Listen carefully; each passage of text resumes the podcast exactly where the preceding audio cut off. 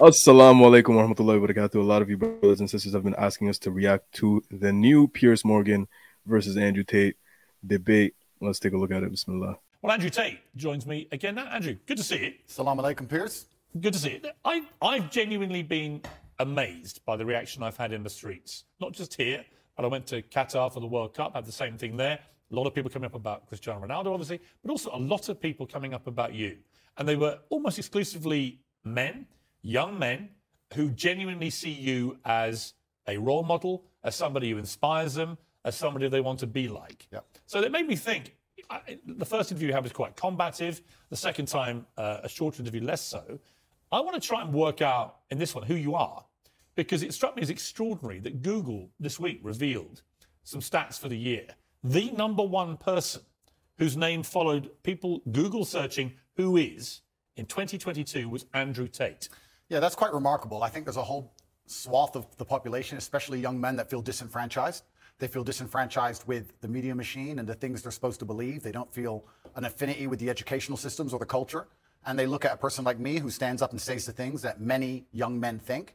I haven't put a magic spell on the world. The fact that people like what I say means that they agree with me deep inside. They may be afraid to say it themselves but I am seen as a bastion of free speech and a bastion bastion for masculinity as a whole because a lot of men are largely forgotten about. Do you think you're a force for good, or are you a force in evolution, where perhaps you've done and said stuff you shouldn't have done, and as you get older, perhaps as you get bigger, more followed around the world, you sense a responsibility perhaps you didn't have early on? Well, we all evolve. Every human evolves day by day. You wouldn't be human if you didn't evolve on an hour by hour basis. But I do not think I'm a force for good. I absolutely know I'm a force for good because I'm a force for truth and truth is a good thing.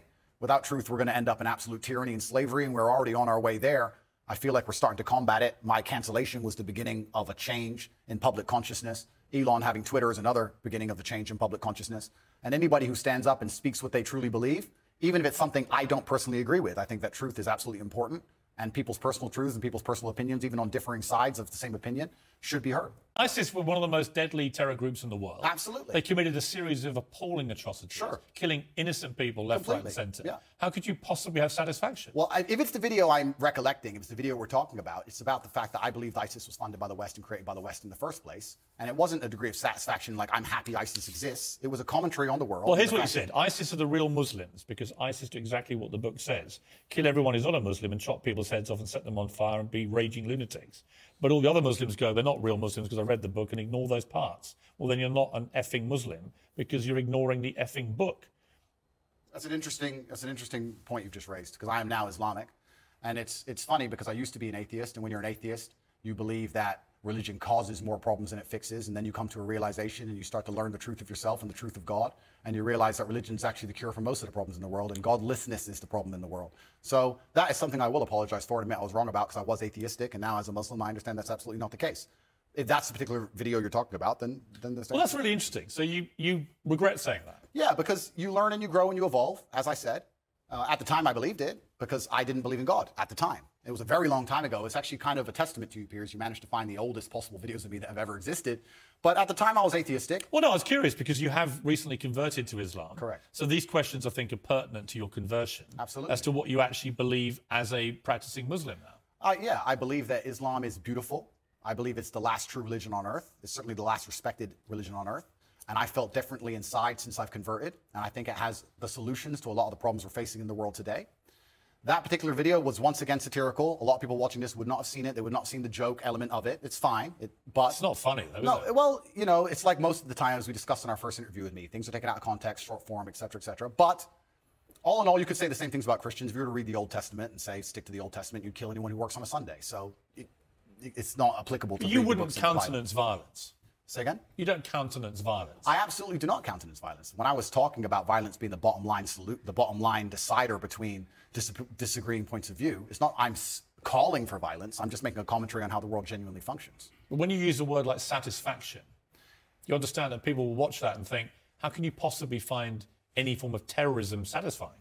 I don't find any form of terrorism satisfying. I don't find Western terrorism satisfying either. I don't think it's satisfying that we managed to find $500,000 per bomb to drop on some farmer who makes $4 a day under the name of freedom. And, well, we can't, uh, and, and, and we can't seem to pay our nurses enough to do their jobs. I don't find any kind of terrorism. And it's actually very interesting you talk about the world terrorism. Terrorist and freedom fighter, good guy and bad guy, all of this is subjective. There are people who believe that the West are the biggest terrorists on the earth. There are people who believe that America causes more wars than anyone else, and they've killed more people than anyone else. And there's people who believe the absolute opposite. So once again, it depends who you're talking to. It's a subjective conversation. There's no black and white in the world. There's areas of gray, and that's how it is. So I thought you were talking about another video where I was saying that ISIS is standing up and fighting for what they believe in. I'm not saying what they believe in is right, but that's what they were fighting for at the time. And it was a completely different video than the one you were actually referencing. But you would condemn them now. I don't condemn anybody doing anything bad to anybody. I, am not a person out here with a criminal record. I don't hurt anyone. I just spent my first segment on this show talking about how I believe in law and order and how important that is. I think people can operate inside of their lives safely and walk around, man, woman, child can walk around in safety in any city they live in. I didn't, I, I saw some clips of it, but I didn't see that whole middle to end segment. So it's really just very hmm. fresh to me. Alhamdulillah.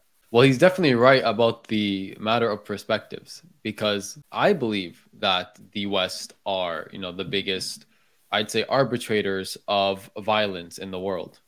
I would say that they are the biggest proponents of violence in the world and human uh, injustice in the world.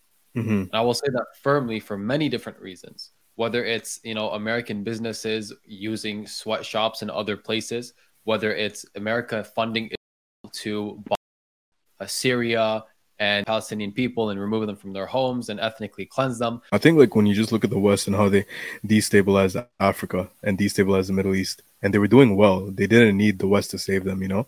But the West has this like almost like this, you know, savior complex, the white man's yeah. burden, and they kind of use that to legitimize a lot of the colonialism and imperialism that's been going on today. I think they're just atrocious. It's backwards. It's not necessary, but you can kind of see how it just kind of blew up in their face. No pun intended. Because look at the West now. Look at the suicide rates. Look at the mental health, or I, I should say, lack of mental dysfunction. You know, and compare that to the Eastern countries, bro. Oh, it's it's not the white mindset. It's not the West mindset. It's the conquistador mindset, because this comes from before America was even America. This comes from when the Spanish actually came over and uh, invaded the lands and basically conquered the uh the natives that were there, bro. They were coming and they were it's almost like they were saving these people. But in reality they were just, you know, basically finishing a lot of them off. You know, this sounds real real off there. yeah. Um, they were they were killing a lot of them and they were you know don't need to add anymore. Yeah. Yeah, yeah. They, they definitely did. Yeah. They, they definitely did horrendous things. A lot of a lot of different places. One thing, actually, the Muslims, I would say, are one of the very few um, nations that when they invaded a place, they didn't commit mass atrocities. I believe there were some Muslim rulers that were like absolutely vile and disgusting, did not follow Islamic law, and hmm. uh, they did you know horrible things to Muslims and non-Muslims. But generally speaking, if you look at the Prophet peace be upon him, if you look at the Sahaba, if you look at the good rulers that follow Islam, you'll find that when they you know conquered a place, they would not you know just uh, do what the Mongols did to the Muslims, which one was one of the most brutalities in history, the worst brutalities in history. But when you look at the West, I, it's really sad because for them, they justify it with some very shallow and fallacious circular argument. Which, if I was going to try and explain it, I would say they assume that liberalism and democracy is good. Then they look at these other people; they don't have liberacy, lib- uh, they don't have uh, liberalism, liberty, democracy. Okay, so that therefore we should attack these places. We should colonize them. We should take over and enforce liberalism and democracy on them. And then when they're asked, why do you do that? They say, well, because it's a good thing to do. So it's just a circular argument. They start with liberalism and liberty and democracy and say these things are good. They do all these horrible actions. And when they're asked why, they're allowed to do it. Well, because these things are good. Who decided you guys are the arbitrators of what ideology is good or best? Did even in your own democratic view and position, if you go to those people and give them pure democracy, what do you guys want? According to statistics in these Muslim countries, they would want Sharia law to begin with. So it's it's completely fallacious to begin with. And so I hmm. see what he's saying. He says that they're the biggest arbitrators. Well, he doesn't say this word for word, but they are the biggest arbitrators mm. of these. Uh... And we're not even talking about the hypocrisy of the West, bro. We're not even talking about the hypocrisy, you know? There's a new there's the new Avatar movie. I'm sure you guys heard about that. You know, the first Avatar movie that came out probably like 10, 20 years ago, the new one that came out.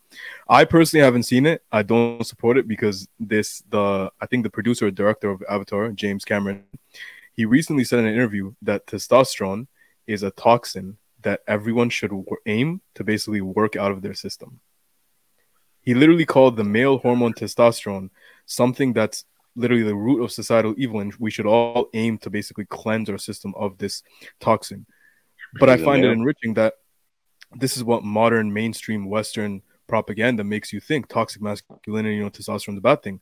But if a 10 year old girl wants to basically be injected with this same toxin, we should use our taxpayer money and kind of fund that.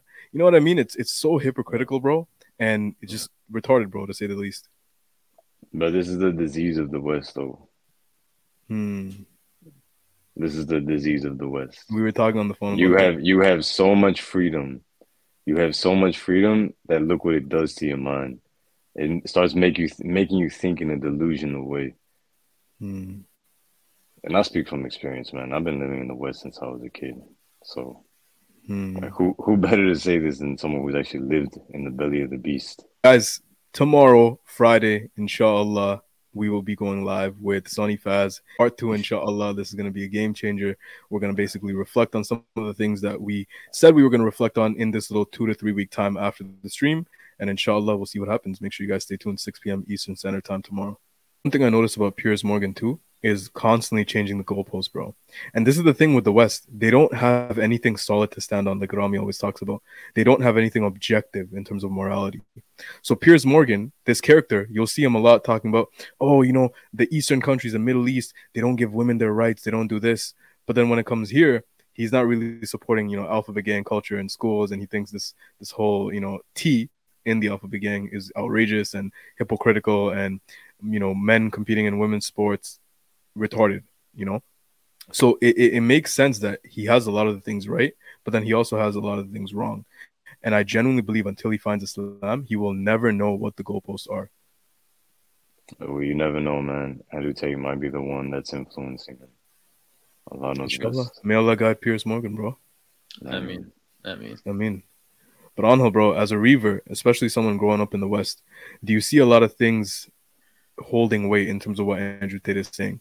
That the West, in a way, kind of forgets about its own people, forgets about its own corruption, forgets about cleaning its own water, and gives too much concern about women's rights, let's say in Pakistan, or like other rights in other countries. Mm-hmm. It's a, I think it's a diversion tactic. And I mean, look, like I don't, I don't know. I'm not a part of the uh, the system. I don't partake in it, so I can't really tell you if it's a truth or not. Mm. But it just makes the most sense, you know. Like uh, the West has always been trying to divert people from its main actions, its main intentions.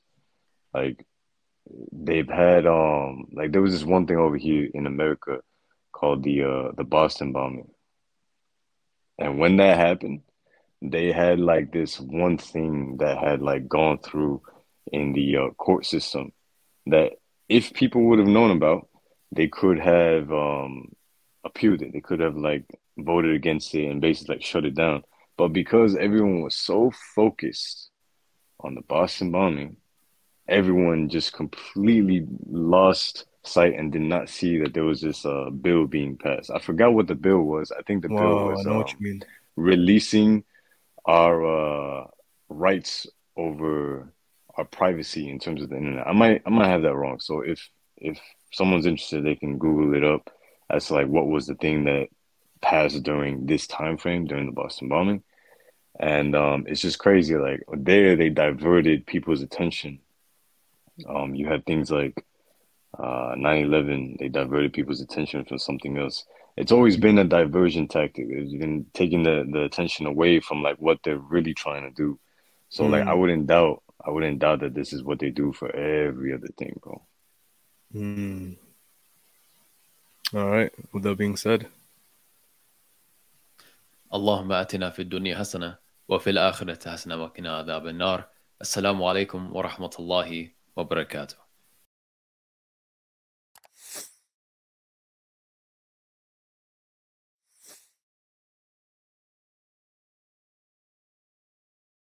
Muslims in Norway are now establishing a masjid and dawah center to enhance the Norwegian dawah. If you donate to this cause, you will inshallah reap the rewards of thousands of Muslims coming back to Islam and many of those will become du'at.